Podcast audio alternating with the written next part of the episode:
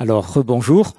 Euh, je vais prendre un petit peu de temps avec vous pour euh, faire un, parcours dans le livre des actes, mais avec un regard un peu particulier. Le fil conducteur, c'est euh, on savait qu'ils avaient côtoyé Jésus. Si vous avez lu le livre des actes, ça vous parle peut-être. Ou bien, on peut le dire autrement, ce que je suis se voit ou doit se voir, et ça doit déborder. Alors, les livres des actes des apôtres, euh, on dit souvent le livre des actes du Saint-Esprit, tellement il est présent, et c'est vrai. Euh, ça nous montre le, vécu des apôtres, des disciples, de ce qu'ils ont fait, de ce qu'ils ont vécu, et c'est un modèle pour chacun d'entre nous. Et euh, c'est un modèle pour montrer ce que Dieu a fait, ce que le Saint-Esprit a fait, ce que les apôtres ou les disciples ont fait, et qui peut se faire encore aujourd'hui. mais moi, j'aimerais proposer un autre regard une autre lecture complémentaire qui n'est pas ni mieux ni moins bien que cela, mais c'est de ne pas parler de ce qu'ils ont fait, mais de parler de ce qu'ils ont été. C'est-à-dire que les, les, apôtres ont vécu quelque chose avec leur Seigneur, et de là découle tout ce que l'on lit dans le livre des actes. Ce que l'on est, eh bien cela doit déborder, doit se voir. Et le, fil conducteur, c'est acte 4, le verset 13. Il les, reconnaissait, pour avoir été avec Jésus. Et ce que je veux montrer, c'est ceci. Ce que je suis va déborder, va se voir. Ce que chacun d'entre nous est doit se voir, doit déborder. Mais qu'est-ce que l'on est? Ce qui est profond en nous ne peut pas rester caché. Ce qui est profond en nous, notre intimité avec le Seigneur, c'est quelque chose qui est personnel. Seulement, ça aura toujours des conséquences, et des bonnes conséquences, bien sûr. Et euh, je vais prendre quelques exemples dans le livre des Actes. D'abord, si je prends Acte 3, euh, premier verset, Pierre et Jean montent au temple à l'heure de la prière. C'était la neuvième heure. Et ils faisaient peut-être ça tous les jours, peut-être pas, j'en sais rien. En tout cas, c'était leur habitude. Mais ce jour-là, vous savez ce qu'il s'est passé, ils vont près du temple, il rencontre un boiteux qui était là près de, euh, de l'entrée, sa guérison spectaculaire, tout le monde qui loue le Seigneur. Ça ne fait pas plaisir à tout le monde, ils sont mis en prison. Et puis euh, Pierre, après, doit s'expliquer. Et acte 4 au verset 13. Lorsqu'ils virent l'assurance de Pierre et de Jean, ils furent étonnés car ils se rendaient compte que c'étaient des gens du peuple sans instruction. Il les reconnaissait pour avoir été avec Jésus. Mais en voyant debout auprès d'eux l'homme guéri, il n'avait rien à répliquer. Voilà, Pierre et Jean étaient euh, étaient là avec Jésus. C'était leur vie, c'était ce qu'ils ont construit, c'est ce qui s'est développé en eux. Et ce jour-là, il s'est passé ce miracle. La vie de Jésus en eux, je veux dire, a jailli sur cet homme handicapé. Ils étaient passés peut-être plusieurs fois, mais ce jour-là, ça a débordé. Si je prends acte 10, Pierre, au verset 9 et 10, Pierre monte sur la terrasse, c'était la sixième heure, et puis il y va pour prier. Il a faim, il demande qu'on lui prépare à manger, et pendant ce temps-là, il eut une extase. Vous connaissez le livre des actes? Pierre avait un temps de relation avec son Seigneur, il était là, et puis tout d'un coup, il y a quelque chose d'extraordinaire qui se passe. Peut-être euh, que ça lui est arrivé souvent, peut-être que ça lui est arrivé rarement, on ne sait pas. Mais en tout cas, ce jour-là, le livre des actes nous le rapporte. Et là, il a euh, une extase. Son cœur euh, et son intelligence sont élargis. Et le Seigneur l'enseigne, lui parle profondément. Qu'est-ce que Pierre a fait de particulier? J'ai l'impression rien. Ça semblait être habituel pour lui. Mais parce que c'était habituel et parce qu'il avait l'habitude d'être avec son Seigneur, Dieu lui a parlé de quelque chose qu'il a élargi.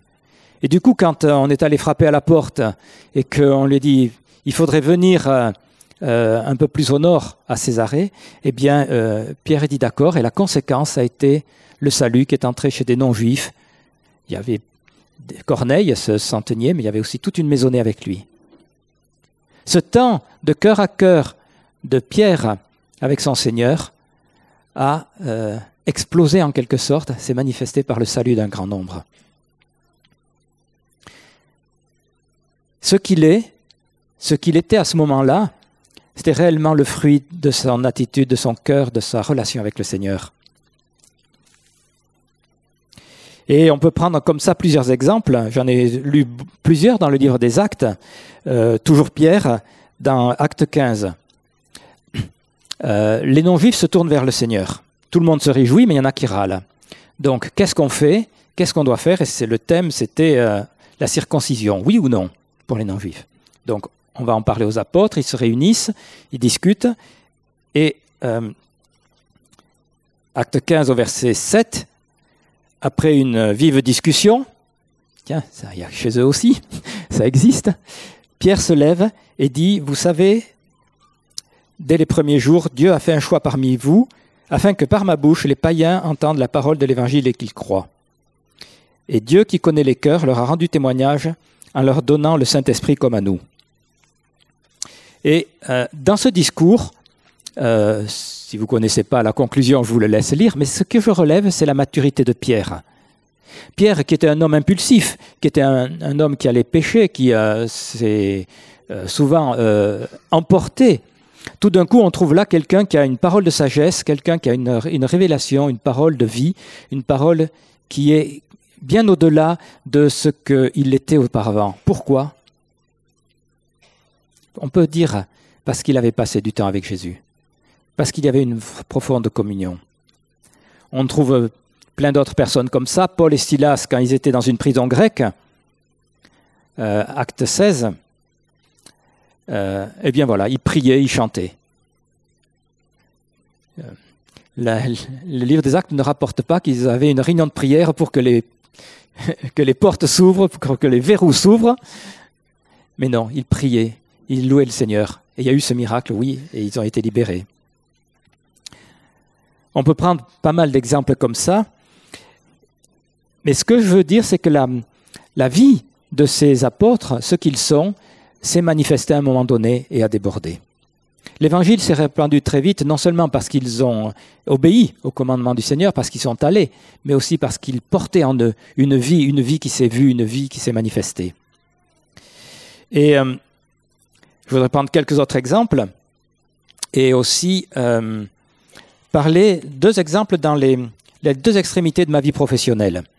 Au tout début de ma vie professionnelle, je travaillais dans une entreprise de promotion en construction, euh, ici à Toulouse, et euh, je partageais le bureau avec un conducteur de travaux qu'on avait embauché, Christian. Un matin, il vient au bureau, on échange quelques mots, il prend deux, trois bricoles, il repart, c'était son habitude. Et puis à midi, il me téléphone depuis la police. Et il était au commissariat de police, euh, et il était allé, euh, il m'a dit, quand je t'ai vu, j'ai été repris dans ma conscience. Il avait fait des conneries dans la nuit, il était allé se livrer à la police. On n'avait même pas parlé, mais simplement parce que, voilà, face à ce que je portais, et je m'en étais même pas rendu compte, il était allé là-bas. Bon, après on a dû l'accompagner, je passe. Un autre exemple beaucoup plus récent, euh, c'est par rapport à la ville de Toulouse. J'ai l'impression d'être un petit peu comme la reine Esther. Vous savez, son, rôle, la reine Esther, elle était là, elle avait été choisie, elle avait été pomponnée, elle avait été élue, elle était la reine. Et euh, pomponnée, c'est ça qui vous amuse. Bon, lisez le livre d'Esther. Mais euh, son oncle Mardoché lui dit attention, euh, c'est peut-être pour une occasion comme celle-là que tu es reine. Et c'était toute la vie du peuple juif était en danger.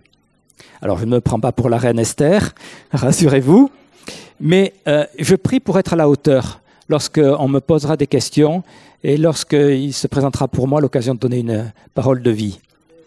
Et cette semaine, euh, j'ai vécu en fait trois, trois éléments qui me disent il y, y, a quelque chose de cela. Mardi soir, il y avait la, euh, le début des semaines de la fraternité, donc une soirée à la mairie où euh, les différents cultes ont présenté ce qu'ils vont faire. Si vous voulez savoir ce que c'est, je peux vous en parler après où il y a des tracts. Mais en tout cas, à la fin de la soirée, il y a une personne qui est venue me voir et qui me questionnait sur euh, des difficultés. J'étais un peu étonné. Après, elle m'a dit qu'elle faisait partie de SOS Secte. Donc je dis oui, il faut faire attention à ce qu'on dit. Mais je lui ai demandé, mais pourquoi elle vient me questionner? Elle me dit, parce que vous êtes le plus médiatisé. Alors là, je suis tombé des nues, parce qu'un homme peu médiatique, c'est bien moi. mais bon, passons. La veille, alors est-ce qu'il y avait un rapport avec ça? Je ne sais pas, mais la veille, euh, euh, c'est la radio euh, catholique qui est présence radio radio présence, voilà. on fait une interview d'une heure où j'étais présent lundi matin sur justement ces fameuses semaines de la fraternité. Et ce matin, d'ailleurs, quelqu'un d'entre vous, en venant ici pour le culte, a écouté, il y avait une retransmission, et il m'a entendu. Voilà. Il m'a dit, j'ai très bien parlé, merci. Mais il y a quelques années, j'aurais fui ce genre de rencontre, ce genre d'interview. Euh, j'ai l'impression de ne pas du tout être un homme de, communication ou de radio ou de quoi que ce soit. Mais, euh, là, la, parole de la femme m'a interpellé mardi soir. Mais ce que je sais, c'est que euh, Dieu a fait de moi quelqu'un, quelque chose, ou quelqu'un, c'est peut-être mieux. Et je crois que dans des occasions où euh, il y aura besoin de faire entendre la parole, une parole de vie, euh, bien je crois que je peux le faire parce que Dieu l'a placé en moi. Je, dis ça absolument sans aucun orgueil parce que honnêtement je me sens euh, pas vraiment à la hauteur, mais je sais, et ça j'en suis convaincu, que Dieu m'a placé là pour une bonne raison. Donc merci à ceux qui m'ont encouragé d'y être, mais en tout cas, ce que je suis, aura un sens, a déjà un sens. Il y a d'autres exemples dans la Bible où on voit un peu la même chose. 1 Corinthiens 13. Hmm? Si je n'ai pas l'amour, je ne suis rien. Si on le place dans cette euh, dimension de qu'est-ce que l'on est, ce que l'on est, ce que l'on porte, c'est cela qui, doit déborder. Bien, je peux faire tout ce que je veux, agir, euh, aider. Si je n'ai pas l'amour, je ne suis rien. Ça pose des questions sur ce que l'on est sur nos motivations, bien sûr aussi, mais quand même sur ce que l'on est. Est-ce que l'amour du Seigneur est réellement en nous? Est-ce qu'il est là pleinement présent? Et s'il est présent, comment il peut se manifester et déborder? Et puis, il y a aussi une dimension collective. Parce que je ne suis pas seul, je vis dans un corps. Vous, vous êtes là. Et tous les croyants de, toutes les églises sont là. Et c'est important de le relever. Et il y a un certain nombre de passages dans la Bible aussi, où on voit que cette dimension collective est, là.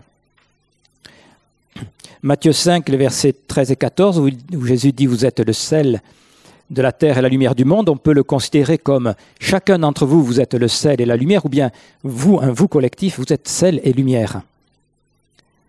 Mais ça parle de ce que l'on est. Euh, si on est sel et lumière, on n'y est pour rien. C'est le Seigneur qui le fait. Mais n'empêche que ça a une, euh, efficacité. On est sel c'est pas pour nous-mêmes. On est lumière, c'est pas pour nous-mêmes.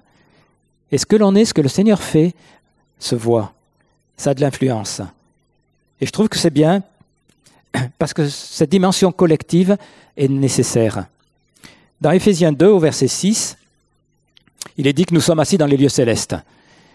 Et cette semaine, euh, c'était proposé à la méditation un matin dans le temps de l'école Melchisedec. Et le texte ne dit pas ce que je viens de dire. Vous n'avez pas relevé, vous n'avez pas réagi ou vous êtes poli, mais le texte ne dit pas qu'on est assis dans les lieux célestes. Il dit qu'on est assis ensemble dans les lieux célestes. Et ce petit mot ensemble a été relevé par beaucoup, euh, et c'était le sujet de méditation pour beaucoup, parce qu'il parle du corps de Christ. Et moi aussi, ça m'a interpellé parce que je ne suis pas assis tout seul dans les lieux célestes, mais c'est ensemble. C'est ensemble qu'on y est, c'est ensemble en tant que corps de Christ et cette dimension collective, si on lit le verset suivant, c'est elle qui porte le témoignage de la richesse infiniment variée de Dieu. Alors, ce que je suis, oui, mais ce que nous sommes aussi a une dimension de, témoignage, a une dimension d'expression de, qui est le Seigneur. Et c'est ça que je veux relever, c'est que euh, ce que l'on est, ça parle des valeurs profondes, de ce, qui, de ce que Dieu fait en nous, que ce soit individuellement ou que ce soit euh, collectivement. Et ce que je suis, ça va toujours se manifester, ça va toujours déborder. Seulement, je ne suis pas tout seul et je ne vis pas centré sur moi. Nous le sommes ensemble. Et quand Jésus dit à ses disciples, à, cela tous connaîtront que vous êtes mes disciples si vous avez de l'amour les uns pour les autres. Ben, Ce n'est pas l'amour que je me porte à moi-même qui va, qui va témoigner. Il y en a qui ne s'aiment pas eux-mêmes, moi ça va. non, je dis ça en rigolant, mais c'est vrai que je me trouvais euh, voilà, moche. Et puis depuis quand même 30 ans, je m'apprécie. Voilà. ça c'est pour vous dérider. Bon, s'il y en a qui sont comme ça, hein, un petit peu de relation d'aide, on vous aide. non, mais c'est l'amour que nous avons les uns pour les autres. Et à cet amour-là, le monde va voir qu'on est disciple de Jésus. Comment le monde va voir qu'on est disciple de Jésus en nous aimant les uns pour les autres hein? C'est une vaste question. Il y a dix jours, euh, Nicolas Guillet, lorsqu'on avait la rencontre euh, avec euh, tout le réseau Nouvelle Connexion, posait cette question-là, et comment le monde peut-il le voir? Et j'imagine qu'il y a vraiment une foule de réponses. Je ne vais pas donner de réponse. Mais en tout cas, ce que je sais, c'est que cet amour que l'on porte sur les, uns vers les autres, c'est quelque chose de collectif, c'est quelque chose qui va se voir. Mais c'est quelque chose aussi qui doit grandir, qui doit être vécu et qui doit grandir. On aimerait peut-être plus de guérison, plus de conversion, plus de, puissance. On, pourrait euh, aussi désirer plus d'amour les uns envers les autres. Oui, tout ça c'est juste, mais tout ça vient d'en haut. Et tout ça vient d'en haut, et c'est d'en haut qu'il faut le recevoir et le demander. Et euh, pour, voilà, pour vivre la réalité du royaume de Dieu, eh bien, je crois qu'on a besoin d'être chacun attaché au Seigneur, mais aussi de l'être collectivement. Alors, ce que l'on est me semble vraiment important. Bien sûr, je n'oublie pas tous ceux qui agissent, tous ceux qui font, et merci à tous ceux qui sont là et qui, euh, qui euh, bénissent, qui agissent. Je, suis aussi de cela et on en a besoin. Mais il me semble important d'insister, et je le fais ce matin, sur le fait d'être renouvelé dans notre relation avec le Seigneur, dans la présence du Seigneur. Les gens, les Juifs, ont dit, on sait qu'ils avaient passé du temps avec Jésus. Et c'est cela qui les étonnait. D'un côté, ils savaient que c'était des gens sans instruction, des gens de rien, et pourtant ils voyaient les miracles, ils voyaient ce qui s'était passé. Ils voyaient ce qui s'était passé et en disant, mais c'est parce qu'ils sont avec Jésus. Eh bien, je crois que c'est la même exhortation pour euh, chacun d'entre nous, que ce soit seul ou que ce soit ensemble. Seul, j'ai besoin de prendre du temps avec le Seigneur. Si je veux que mon intimité grandisse, si je veux que ma relation avec le Seigneur grandisse, j'ai besoin de prendre du temps seul avec le Seigneur. Bien sûr, quand je suis avec d'autres, ça va m'encourager, ça va me faire du bien, c'est vrai. Mais euh, c'est quand même ce qui se bâtit tout seul qui est beaucoup plus profond. Et puis en tant que communauté, en tant qu'Église, et eh bien, passons aussi du temps ensemble devant le Seigneur, dans des temps de louange, dans des temps d'adoration, dans des temps où on peut s'encourager, dans des temps fraternels. Mais qu'il y ait aussi ces temps-là. Ce sera ma, c'est ma conclusion et c'est aussi mon, exhortation je crois qu'on a besoin d'être euh, euh, bien fondé, enraciné dans l'amour et dans la présence du Seigneur. Et ça, c'est quelque chose qui, ne, se fait, au fil des années, au fil de, de, temps de qualité avec le Seigneur et de temps de qualité ensemble. Et si vous voulez, bien, je voudrais qu'on prie simplement pour qu'on puisse être renouvelé dans tout ce que chacun d'entre nous vit et ce que chacun est. Seigneur, je prie pour que voilà, on nous reconnaisse pour avoir été avec toi. Je prie Seigneur pour que cette parole qui a été sur euh, Pierre et Jean, mais elle soit sur chacun d'entre nous. Qu'autour de nous, le monde voit qu'on passe du temps avec toi, qu'on est des disciples. Père, je prie pour que tu donnes de la profondeur et de la qualité à tout ce que nous sommes déjà et à tout ce que nous sommes appelés à être. Que ton nom soit glorifié, notre Seigneur. Donne de la liberté à chacun, que notre esprit soit ouvert, que notre cœur soit ouvert. Seigneur, nous nous attendons à toi. Amen.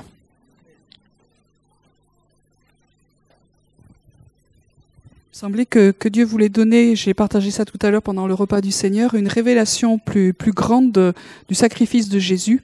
Et pour ça, c'est comme s'il fallait s'approcher un peu plus de lui. Et j'avais cette vision du côté de, Jésus où il y avait de, l'eau qui coulait et du sang parce qu'elle a été percée avec la, avec la lance.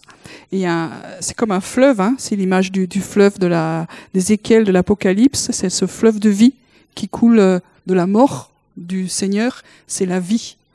Et je vous partage ce que je reçois parce que ça, reste sur mon cœur. Plusieurs d'entre nous sont en train de, chercher quelque chose ailleurs que là où il faut chercher.